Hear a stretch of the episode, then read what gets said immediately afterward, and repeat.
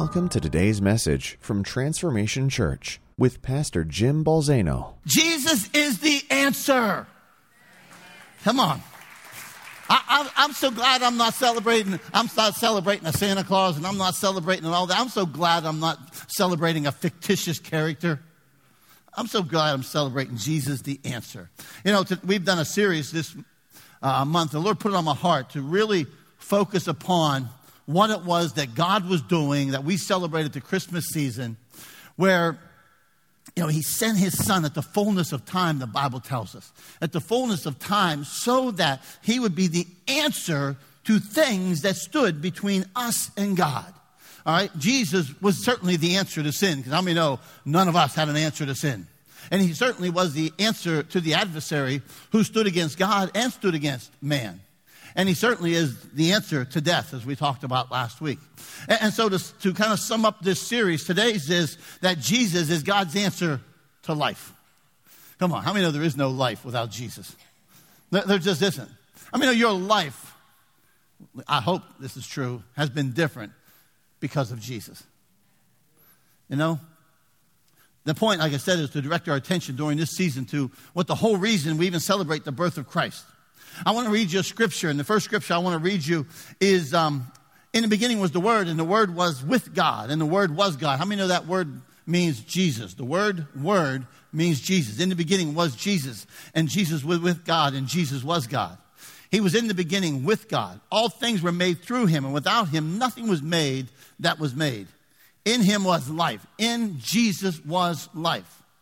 And that life was the light of men. And the light shines in the darkness, and the darkness did not comprehend it. What do we mean when we say Jesus is the answer to life? What does the scripture mean when it says that Jesus was life? What does it mean when it says that life, that life was the light of men? I want to talk to you about that, but I want to talk to you about another term that the Lord directed me to in talking about life today, and it's the term eternal life. All right, how many are hoping to experience eternal life? Amen? Good. I'm going to mess with you today. I'm going to annoy you today. Say, Amen, Pastor. Jen, blow the thing. Okay, I'm, I'm, I'm going to need you to be on cue today, all right? Let me mem- begin with a statement. Let me begin with this statement right here. All men are immortal. Come on. How many know we're all going to live forever? All men will live eternally. According to Scripture, we can live in a perpetual state called eternity, and this eternal, we can live with eternal life, or we can live eternal death. There's an oxymoron, isn't it? All right? Today I want to focus upon the one term, eternal life. Jesus is the answer to eternal life. There's several questions I hope to answer in this message today. What is eternal life? What is it? When does eternal life begin?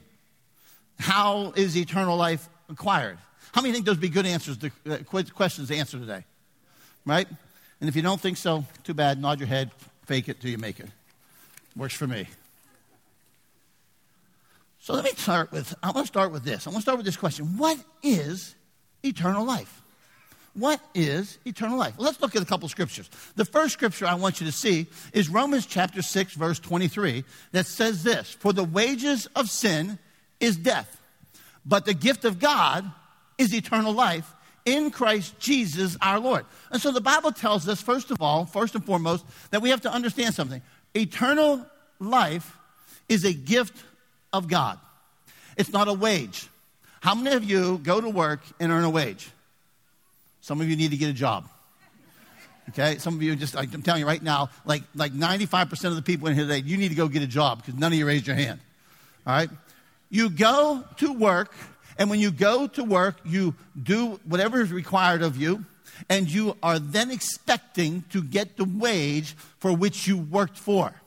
Eternal life is not something we work for. Aren't you glad? Now, I'm going to tell you something. Some people say that, but some people think that they're still working for it. Because then we add a whole bunch of junk to it. Well, I got to add this dress code and I got to add this one. I don't wear this. I do wear that. I don't wear makeup. I do wear makeup. I don't wear earrings. I don't. All this stuff we start adding to it, right? Because I got to figure out a way to start with Jesus and then I got to earn my stripes. How many know when you start with Jesus, you can't earn your stripes? All right? And, so, understanding first and foremost that eternal life is a gift of God. How many of you bought gifts that you're going to give away tomorrow? How many of you bought me one? I really, I'm highly disappointed, all right? All right you went out, and, and, and, and how many of the people that you bought gifts for did they have to work to get that gift? Maybe some. I got two grandchildren tomorrow. They're getting gifts. They're getting a lot of gifts. And I'm going to tell you something. They haven't done an ounce of work to get those gifts. No, nothing. Nothing. They haven't, they haven't mowed the grass. They haven't plowed the driveway. They haven't done the dishes, although Carson likes to do the dishes. It is a mess. And, and she was helping me the other night. How many saw on Facebook? We had a little mishap in my house. we like to make hot chocolate, me and the kids. Carson goes, Pappy, Pappy, I'm make hot chocolate? Sure. Let's make hot. And we don't just do pouches. We make the hot chocolate, the milk, the sugar's on the stove. We stir it. Okay. So, and of course, Carson has to. I want to put the sugar in, and then Liam's. I want to put the sugar in. We got sugar from one end of the place to the other. All right. And then when we're stirring it, I want to stir it. Okay. And Liam, he's stirring it like this. He's got a spoon in, and his. It's like a Catholic baptism. Okay. All right. And then, and then Carson's, I'm stirring, I'm stirring. And Carson's like, honey, it doesn't have to go 100 miles an hour. Okay? It's, it's quite adventurous. And then we finally get it made. Then I put it, I put it in cups with lids. I put lids on the cup. And I give it to them.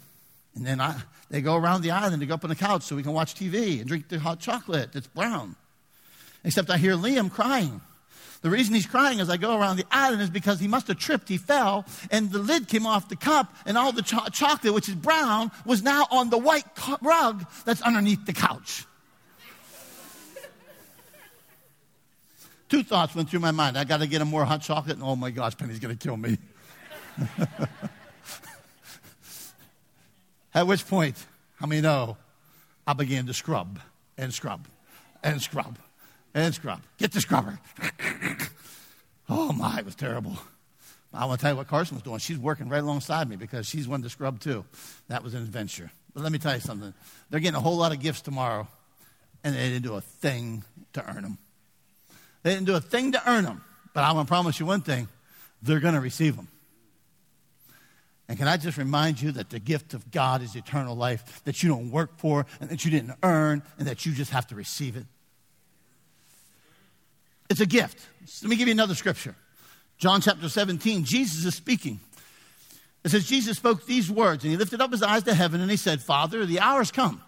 Glorify your Son, that your Son may also glorify you, as you've given him authority over all flesh, that he should give eternal life to as many as you've given him. Now, watch this, watch this, watch this. And this is eternal life, that they may know you the only true God, and Jesus Christ, whom you've sent. Man, I hope you're grabbing this this morning. You, you see, you got to understand something. According to these two scriptures, eternal life is a gift of God. But the gift of God is in heaven. Uh oh. I told you I'm going to mess with you. The gift of God is in heaven. The gift of eternal life is not simply getting to heaven and escaping the flames of hell. Heaven is not what makes eternal life appealing. God is what makes eternal life appealing. Come on. Marriage is not what makes it appealing, it's the one you're married to that makes marriage appealing. Amen? Some of you weren't too quick on that. Some of you are thinking, I don't know, it's been hell on earth. I don't know about that, Pastor. Listen to me for a moment. The appeal of eternal life is that we know God, all right? That we know Him. Listen from this point. Eternal life is the gift of God through Jesus that enables us to know God. The goal of Christianity is not heaven. Man, we have made it the goal. We have made it. I gotta. Get, I, I, I want to get to heaven. And I would rather go to heaven than hell. But the goal of Christianity is not heaven. The goal of Christianity is God. The goal of Christianity is not me, it's God. The goal of Christianity is not escaping hell, it's encountering God. The goal of Christianity is not to escape the misery of hell, it's, it's to encounter the incredible, awesome, majestic, loving God who chose to save us. Let me tell you what the misery of hell is. The misery of hell is not flames. The misery of hell is there's no God. The misery of hell is that you are separated from your God eternally, the one who loves you.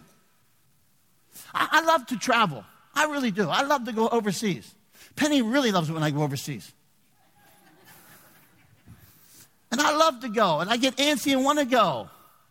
But every time I go, every time I go, there's one thing I can't wait for, and that's to get back. And that's to get home. Because every time I go, I still want to get home to my family. I still want to get back to Penny. I still want to get back to the kids. I still want to get back to the grandkids. I don't want to get back to the dogs. All right? But I want to get back. You, you see, because the, the, the misery of being away isn't that I'm away and in a, maybe a, a beautiful place. Sometimes they're not beautiful. But it's that I'm separated from my family. The misery of hell is no God. Eternal life is the promise of being restored to constant fellowship, communion, and relationship with our Creator, the lover of our souls. You see, sin, death, and the devil were obstacles that stood between me and God, that stood between you and God. The obstacles that stood between us couldn't be moved by me. I couldn't remove the obstacle of sin. I can't remove the obstacle of death. I can't remove the obstacle of the devil. But the Bible tells me that Jesus is the one who removed the obstacles so I can have eternal life, which is the ability to know God, the ability to be in relationship with God. All right? How, how are they removed? How are they? Okay? The scripture points us to the answer for life, the answer for eternal life, the answer for the obstacles that stood between us and God is Jesus. All right? And I want to talk to you for a few moments about that this morning. That Jesus is the answer to life because Jesus is the entrance to eternal life. Hmm? That's it. I came here this morning. I snuck past the cement work out there around the steps, right? That entrance is blocked off. Well, that's okay because I mean we have multiple entrances to get into this building. That's not like heaven. That's not like eternal life. Eternal life has one entrance. One entrance. His name is Jesus. Let's look at the scriptures. John 3 16, right? Actually, we'll go with, begin with verse 15. As Moses lifted up the serpent in the wilderness, even so must the Son of Man be lifted up, that whoever believes in him should not perish, but have what? Eternal life. For God so loved the world that he gave his only begotten Son, that whoever believes in him shall not perish, but have what? Everlasting life. For God did not send his Son into the world to condemn it. I guess some preachers would get that. I wish some Christians would get that verse. He did not send his son to condemn the world. If he didn't send his son to condemn it, why are you condemning? Just a thought. Let's look at another verse. John 5, verse 24. Most assuredly, I say to you, he who hears my word and believes in him who sent me has everlasting life and shall not come into judgment, but has passed from life to death. All right? Think about this for a moment. So Jesus is talking to Nicodemus in John chapter 3. When he's talking to Nicodemus, he says, Here's what's got to happen. The Son of Man, the Son of God, I'm going to be lifted up, just like Moses lifted up that serpent. I've got to go to the cross. I've got to die. And whoever believes in me and in that sacrifice will not perish. But whoever believes will have eternal life. Man has always been looking it's often, even in Christianity, but outside of Christianity, man has always been looking for other entrances to eternal life than Jesus. Can I find it any other way? Is there another way that I can find this entrance into eternal life? Things that we use to try to assure us of eternal life. The Bible tells me there was three groups of people who tried to find a way to eternal life outside of Jesus. There might be more, but I'm going to use these three. One was the rich young ruler that came to Jesus. What was his question? His question was this What do I have to do? Good teacher, what good thing do I have to do that I may have eternal life? What good thing must I do in order to have eternal life?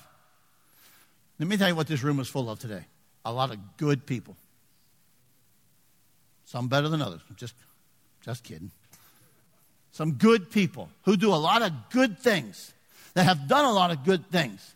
And none of those good things will get you eternal life. None. I can tell around this room, and I can point to how many people I know that have done good things, and yet none of those good things get you eternal life. I would suggest that though many of the people in this room have done those good things because they have eternal life. Right? The rich young ruler. So, so Jesus says to him, okay. He says, keep the commandments. He says, which one? So Jesus comes back and said, well, you know, don't murder. I mean, that's a good thing, don't murder. Don't commit adultery. That's a good thing. Don't steal. Don't bear false witness. And honor your father and mother. And love your neighbor as yourself. Isn't it interesting that the ones that Jesus gave to him are the ones that deal with our relationship with man? He said, These are the ones, do these ones. How many know that you can you actually can do these and not be saved?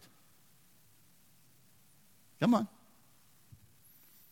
I didn't murder anybody before I got saved. I didn't commit adultery before I got saved. I haven't done it after I got saved either. Just putting that out there. Just putting it out there. Want that on I want that on the stream, okay? I didn't bear, bear false witness against anybody. Right? I honor my father and mother most of the time. oh no, it says honor. It doesn't say obey. Okay right? And love your neighbor. Okay, I, I can do these and not be saved. I can do these and not have eternal life. But the fact is, I don't have eternal life just because I do those. And, G- and he, the man says, I've done all these. And Jesus says, Well, you got one thing you lack. He says, Go sell all your possessions, give them to the poor, follow me. Uh oh, I mean, know we got a problem. How many know Jesus didn't have a problem with his possessions? Let us understand Jesus was not having a problem with his possessions. He didn't care that he had wealth. He didn't care that he was rich. That's not what he was saying. What he was saying was, can you do the first ones? Huh? Can, is your money an idol? You can't have any other gods before me. If you can't do this, now you've got gods before me. You, you, you, is, is this an idol to you? Can you get rid of it? All right? Remember the Sabbath day. Keep. In other words, what he's saying to him is maybe you could do these ones, but you can't do these ones because now you went away sad and are unable to do it. You see, so now he's disqualified because he was looking for that one good thing that he wanted to do. The lawyer, the lawyer came to Jesus and he wanted to test him. He said, Which one is the most important commandment? He wanted to know, right? I'm sorry, let me go back. He came and he, and, and he answered him, you shall love the Lord your God with all your heart, your soul, with your strength, your mind, and all your neighbor yourself. When the lawyer asked him, How does he inherit eternal life? Jesus told him, asked him, What do you read? What do you think is the most important? And he says, Love the Lord God with your heart, your soul, your strength, your mind, your neighbors, yourself. He said to him, You've answered rightly. Do this and you'll live. And all of a sudden, the man looks at him and says, What? Whoa, whoa, whoa. But who is my neighbor? Because how many know he wanted to justify the fact that he wasn't loving his neighbor as himself? And that's when Jesus tells him the parable of the Good Samaritan. And then you got another group, the Pharisees. Jesus said something interesting to them. This is what Jesus said to them. And the, Father, and, and the Father himself who sent me has testified of me. He said to the Pharisees, You have neither heard his voice at any time, nor seen his form, but you do, but you do not have his word abiding in you, because whom he sent him you do not believe. You search the scriptures. Watch this. This is what he says to the Pharisees. You search the scriptures, for in them you think you have eternal life. But these are they which testify of me. But you're not willing to come to me that you may have life. Let me tell you something this morning. It's going to tick some of you off. Your Bible is not the path to eternal life. I love the Word of God. I love the Scriptures. I love to study them. And we know that they're useful for edification. We understand all that. But I'm telling you now, just because you know your Bible doesn't mean you know God. You might have 2,697 scriptures memorized. That doesn't mean you know God. It just means you know Scripture. The fact of the matter is, Scripture points you to God. Scripture does not contain eternal salvation, it points you to the one who contains eternal salvation. And it's time we stop making a God out of the Bible. Now, don't get me wrong. I preach from the Bible every day. Well, not every day, every week when I work my one day a week. But you understand what I'm saying this morning? The mere fact that you know Scripture doesn't mean you know God. And yet we have people who have made a God out of Scripture and missed the God of Scripture. The point, they, their scripture, Jesus said, they testify about me. They point you to me. Scripture never points back to Scripture. Scripture always points to God. They testify and direct you to Jesus where you find and enjoy eternal life.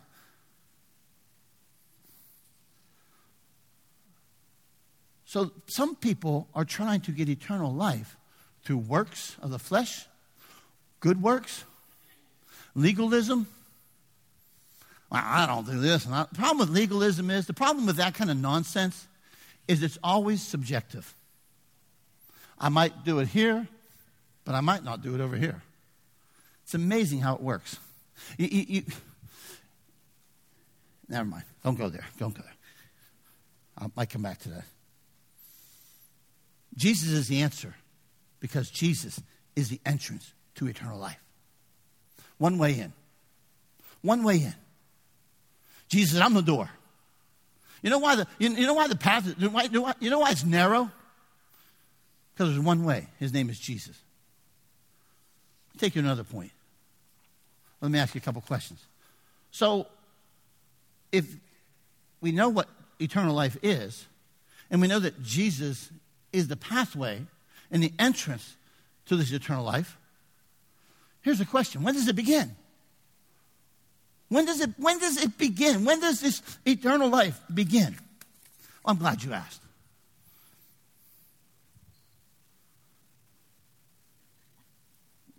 I heard Justin running to do something. I heard a sneaker squeaking. How many heard the little kid up here was having fun with his sneakers during worship? He was going. I just started laughing. You know why? Because I love doing that. It's so much fun. if I had mine on, I'd have joined them. When's it begin? Jesus is the answer because eternal life begins at the moment of belief.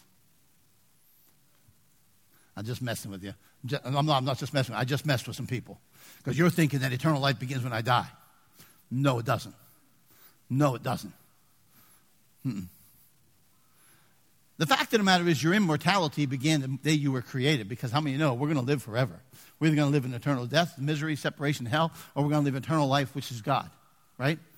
The fact of the matter is, I step into eternal life the moment I accept Jesus as my Savior. The moment I believe in Him. That's what the Bible tells me. Let me take you back to these scriptures. John 3.16. Again, pull it up. Let me, let me show you the scripture. For God so loved the world that He gave His only begotten Son, that whoever believes in Him should not perish, but, read that word for me, have everlasting life. Have? Not will have, not might have, not someday will have, but have. If I have it, you ain't got it, it's mine. Right? Let me read you another scripture. The other scripture, John 5 24. Most assuredly, I say to you, he who hears my word and believes in him who sent me has what? Has, I gotta find it, has everlasting life and shall not come into judgment, but passed from death into life. Do you see it here? Eternal life starts the moment we believe. Isn't that a wonderful thing? You're saying, how does that work? Well, I don't know, but we'll figure it out. I'm just kidding. Maybe. You see, the use of those words are present tense. They point to the present. The concept of eternal life is not something that is only pushed off to a distant future when I pass away from this body or when I die. When I step into eternity, not just an eternity future, but an eternity now that runs one to the other. All right? Think about this for a moment. Eternal life begins the moment a person exercises faith in Christ. Whoever believes in the Son has eternal life. This, this note that the believer has, this has word, is present tense, this life. The verb is present tense in the Greek as well. All right, so now here's the deal. You and I believe what Jesus did. Now eternal life is ours. I'm not waiting to die to get it. Aren't you glad you don't have to die? You say, no, no, so sure. I'm not sure I'm buying this. Oh, we'll keep going.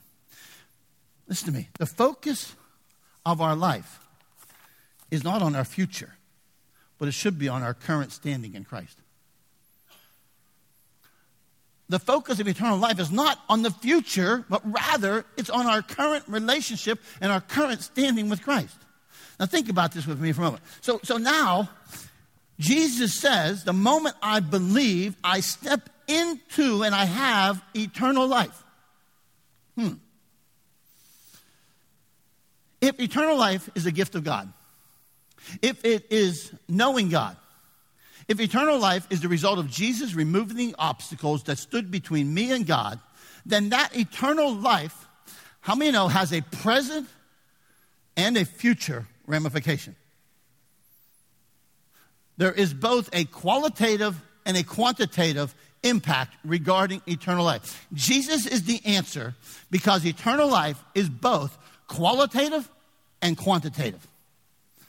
We have only measured it, much of Christianity has only measured it by the quantitative. That is that that's going to be that life that we live forever, that's perpetual and goes on and on and on. And that's all we've equated it to. When the fact of the matter is, in the Bible, the words eternal life and the connotations that go along with it have both a quantitative effect now as well as a qualitative effect. What, does, what do I mean by that? Well, let's go on. In the church, I've already said this, we've been defining eternal life in quantitative terms rather than applying qualitative words. The eternal life promised by God is both quantitative and qualitative in scope. Why? Because, listen to me, because let's go back to what it says. Because eternal life is knowing God. Your life has to be better when you know God. My life is better because I know you. Some of you. How many of you have people in your life that your life is better because you know them? I've often said this about our friend Tommy Reid. Our church is a better church today because of my relationship with Bishop Tommy Reid from Buffalo. Because of the people he's introduced me to, because of things he's exposed me to. I believe we're a better church because of that relationship. If eternal life is knowing God, which Jesus said, then it has to have a quantitative effect, a qualitative effect on my life, where now my life is better because of that relationship than it was before. Let's think about that for a moment. That relationship through Christ makes our life different. Jesus gives an illustration. Let me read you this scripture. It's not on the screens, but I'll read it to you. In John chapter 10, Jesus is talking about being the great shepherd, going in and out, the sheep leading them. Let me read it. Most assuredly, I say to you, I'm the door of the sheep. All who ever came before me are thieves and robbers, but the sheep didn't hear them. I'm the door. If anyone enters by me, he will be saved and will go in and out and find pasture. If anyone enters through me, he will go in and out and find pasture.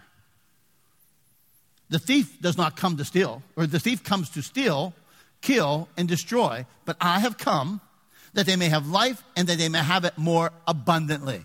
All right, so Jesus saying, listen, man, there's a thief. He come to kill, steal, and destroy, but I have come that you might have life. And how many know we step into eternal life through belief in Jesus? And when we step into that, the Bible says that we're entering through the door, which is Jesus, and now I come in and out and I find good things. Come on. How many know the shepherd doesn't lead the sheep to bad things? And I come in, I come out. It has a, quantita- a qualitative effect upon my life because of my relationship with the shepherd. He says a little bit later on in that passage, he's talking to the Pharisees, but you don't believe because you're not my sheep. My sheep hear my voice, and I know them and they follow me. and I give them eternal life. Go on. When they hear me, they step into relationship with me, they believe me, they come in through the door, which is me, I give them eternal life. And they shall never perish, and neither shall anyone snatch them out of my hand. Listen to me. If your view of eternal life is only that which you receive after you die, you will never truly live.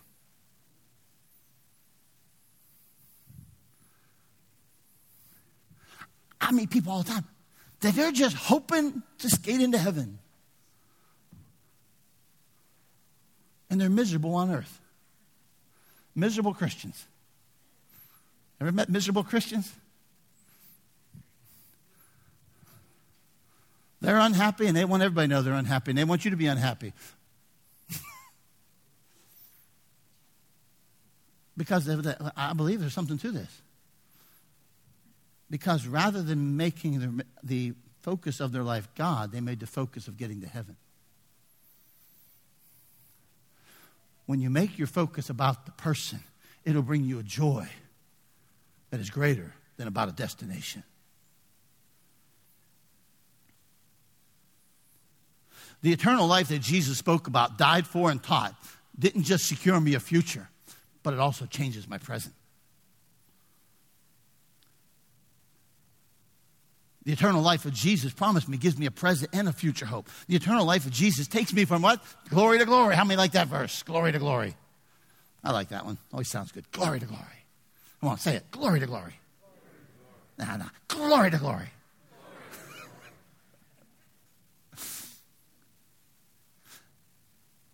Think about the people in Scripture that points you to Jesus, right? Think about them in the Scripture woman at the well, the woman with the issue of blood, Zacchaeus, Jairus, a synagogue roller, all whose lives were qualitatively made better the moment they came to believe and put their faith in Jesus. Because they stepped into eternal life. Stop thinking it's a distant future thing, it's a present reality. Jo- Jesus is the answer because the joy of heaven is mine now, because the joy of heaven is not a destination, the joy of heaven is a person. The peace of my, uh, heaven is mine now because of Jesus.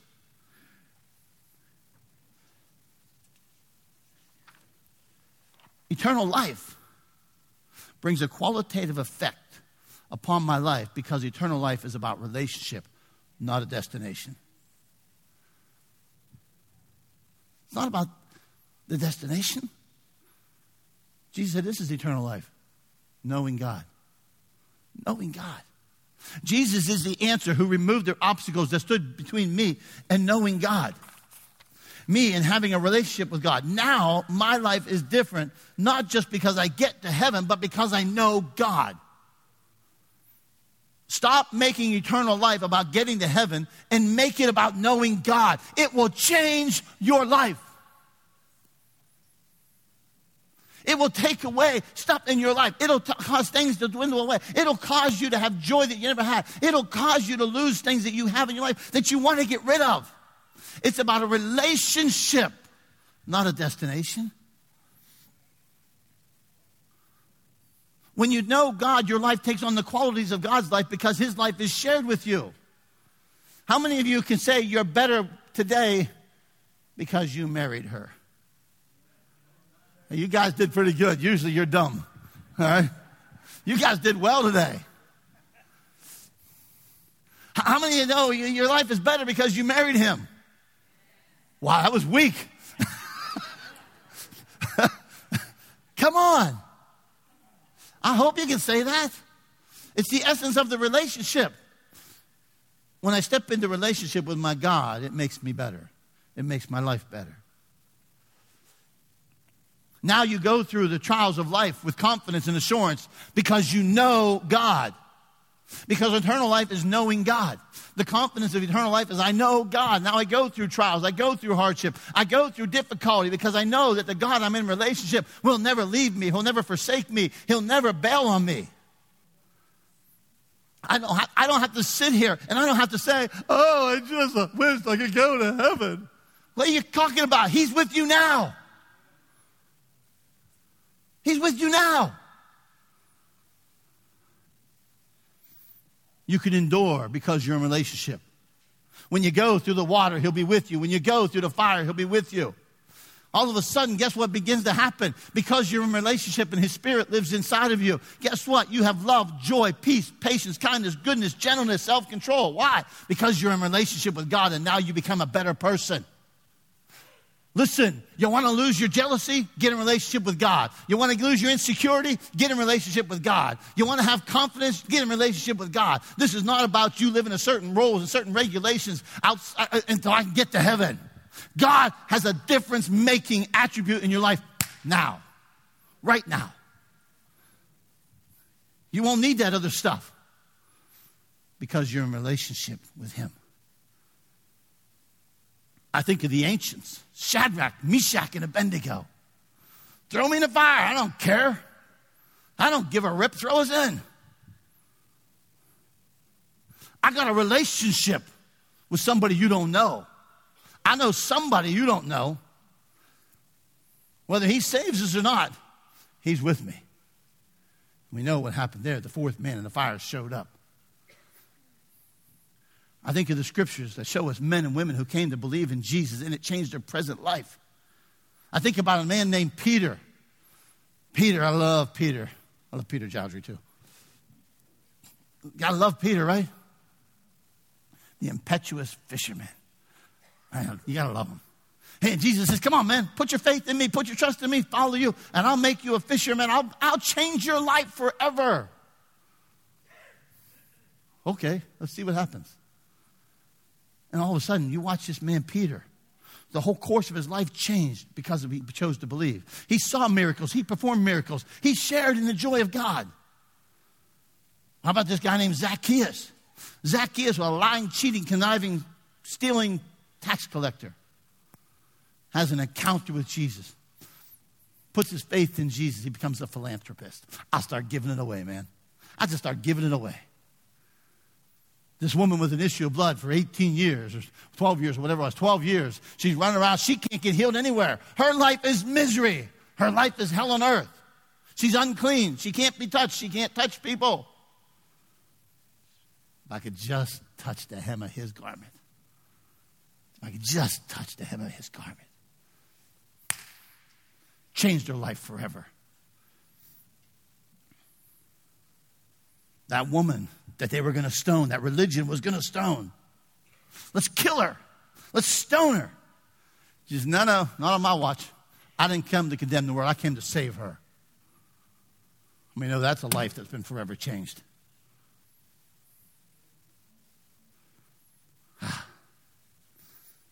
But enough about them. Enough about them. What about in this room? How has belief in Jesus, the entrance to eternal life, changed your life? Hmm? I look around this room and I could go from chair to chair and I could start saying, let me tell you about the eternal life in this life. Let me tell you about a Rick Vaughn. You know the testimony 16 different people. Let me tell you what happened to Rick Vaughn. Rick Vaughn one day came, you know what? I believe in Jesus. And guess what? His life has been forever different. Not perfect, different. Different. I can tell you about a John Miller who, who has been through the battle of cancer this past year or two, how long it's been. And I can tell you that he has a relationship with Jesus that has been with him every step of the way and it's had a qualitative impact upon his life. And he's a better man today, not because of cancer. He's a better man today because he walked with Jesus through the cancer. Come on, church. I could walk around this room and I could put after person after person and I could say, let me tell you about the qualitative impact that eternal life has now in this life. My God is awesome. My God provided the answer to eternal life, and his name is Jesus. I can tell you about a man who went through a whole lot. Can I tell your story? What did I do? My grip was too strong for you. This man loves Jesus, works to see his glory. But in one fell swoop, serving the church, he lost a father figure, a friend, a wife, and a family because of the sins of others. And today, he's a pillar in our church who loves Jesus and happens to be friends with the pastor. Qualitative impact of eternal life. Stop viewing it as that. It began the moment you believed in Jesus. It's not something you're dying to get, it's something you die to self. And you accept Jesus, and now He gives it. You see, Jesus is the answer who provides me entrance to the free gift of eternal life that has a quantitative and qualitative impact on my life because I know God. It's all about what Jesus says. I that he gives eternal life, which is our ability to know God. And the moment I begin to know God, it has a change in my life now. But how many know I'm not waiting to die? We understand there's some things that come with dying. I understand that. But you understand what I'm saying? That the impact upon your life of eternal life is now, not just then. My God has an eternal life for you now. The relationship is now. The fruit of the relationship is now. Why aren't you experiencing it? Could it be because you've been viewing eternal life as a destination and not a relationship? Could it be because you have made it a destination rather than a relationship? The moment you make it a relationship, I'm going to make you a promise. Your life's going to be different. Could it be because you have viewed it as a place and not a person? Eternal life is a person, not a place.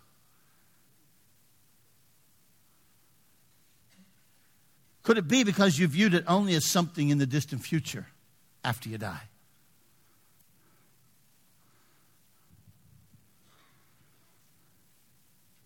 Today, I'm offering you eternal life. I offer you Jesus. I offer you God. That's it in a nutshell. Christmas season. We know all the stuff that we do, we know all the stuff that we say. But let me say this to you the greatest gift this season that God wants to give you is the gift of eternal life through his son, Jesus Christ. That's not just going to be your ticket out of hell, but rather your entrance into a life that you never imagined. Now, and you'll step into that other thing after you die. Because here's what happens. Come on, Troy. When you step into eternal life, which is a relationship with God and knowing God, the Bible says knowing God. And that means knowing Him intimately, knowing Him. When you step into that, your life becomes better because how many know He gently and graciously helps you get rid of the stuff that doesn't make you better? Come on, think about this for a moment. The Bible tells me He puts to death the deeds, the sins, the deeds of the body, the flesh, right? Aren't you glad He does it? He does it and it has a qualitative impact upon our life that makes us better. Don't you love it when He begins to develop in you the fruit of the Spirit, which makes you a better person? You cannot develop fruit of the Spirit without a relationship with the Spirit, without a relationship with God. It just can't happen. And all of a sudden, you got joy. You're like, wow, man, where'd this come from? Relationship. You got peace. Where'd that come from? Relationship. Am I making sense this morning? am I just crazy? I know I tricked you.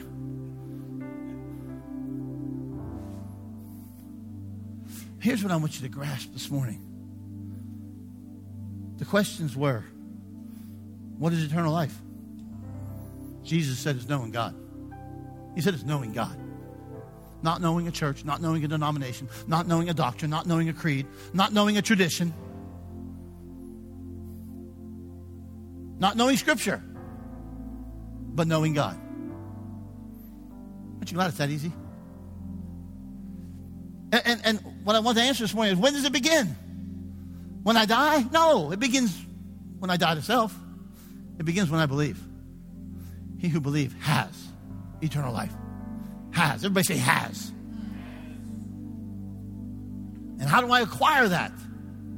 I got to step through the entrance, who's Jesus. Because many know when you step through the entrance that is Jesus, you're not wondering, you're not now sitting around wondering if you've done enough. You're not sitting around wondering, have I done enough? Did I do enough? Did I not say, did I, did I not say, did, did, did I, did, I, did I make sure I didn't say those words enough? huh? You know all the stuff that we add to it.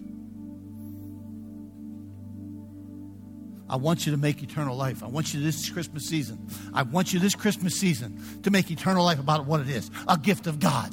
A gift of God that enables you to know Him. A gift of God that removes the obstacles so that you can know Him and be in relationship with Him. A gift of God. It's His gift to you and I that came through His Son that has a present impact on my life, not just a future destination. The greatest gift you can give God is your heart. Is your heart.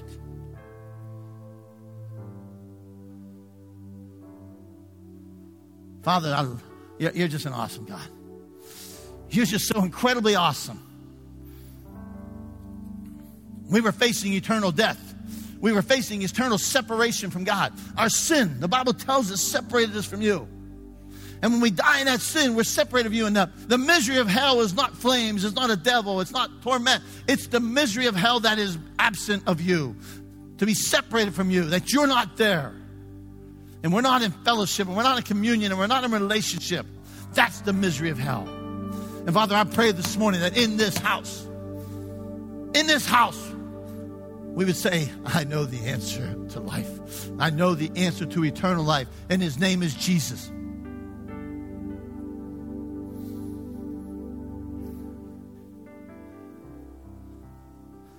That, Father, I pray that the ramifications of eternal life would profoundly impact our life right now, would change us and make a qualitative effect, um, impact upon us.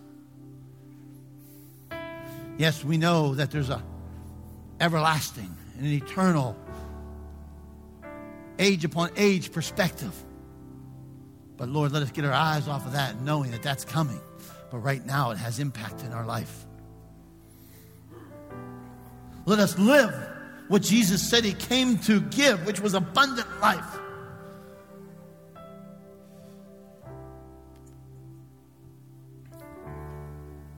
Let us get rid of all the trappings, like the rich young ruler. What do I got to do? the question should have been who do I got to know?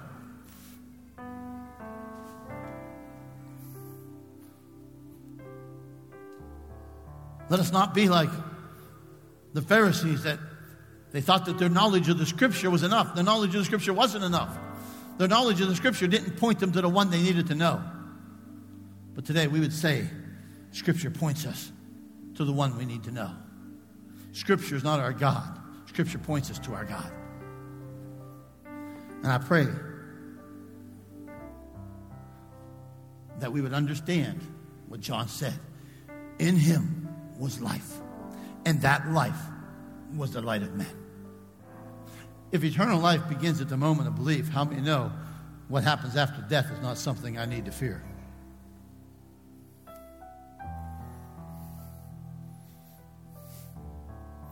God, you're so good.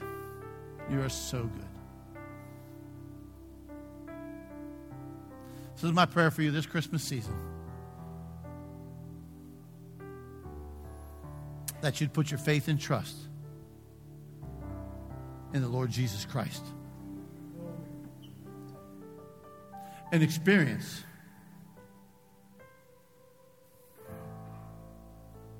And listen to me, you can't figure it out before you put your faith and trust in Him.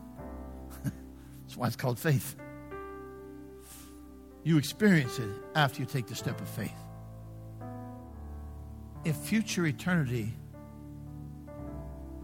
and hell is misery because of separation from God, much of the time, present life misery is because of an absence of God.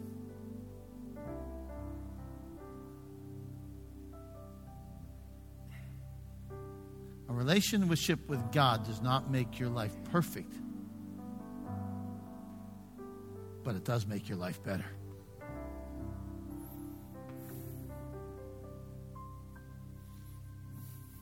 Not because everything in your life changes for better, because you change for better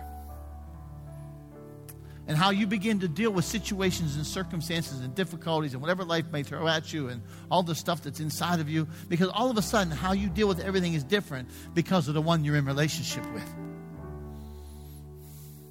Now there's hope where there wasn't any hope. Now there's peace where there wasn't any peace. Now there's confidence where there wasn't any confidence. Now there's security where there wasn't any security.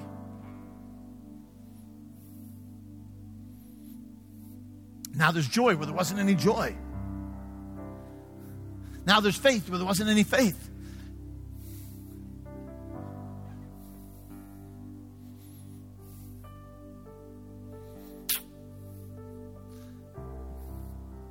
And so today I just want to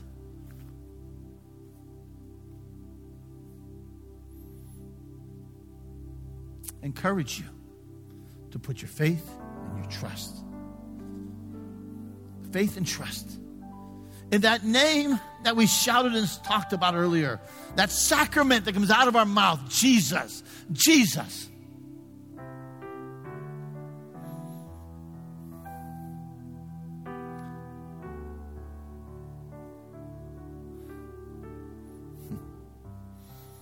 The gift of God this Christmas season is eternal life. The gift of God. The reason that He sent His Son that we celebrate at Christmas season is so you and I could receive the gift of God. That was eternal life.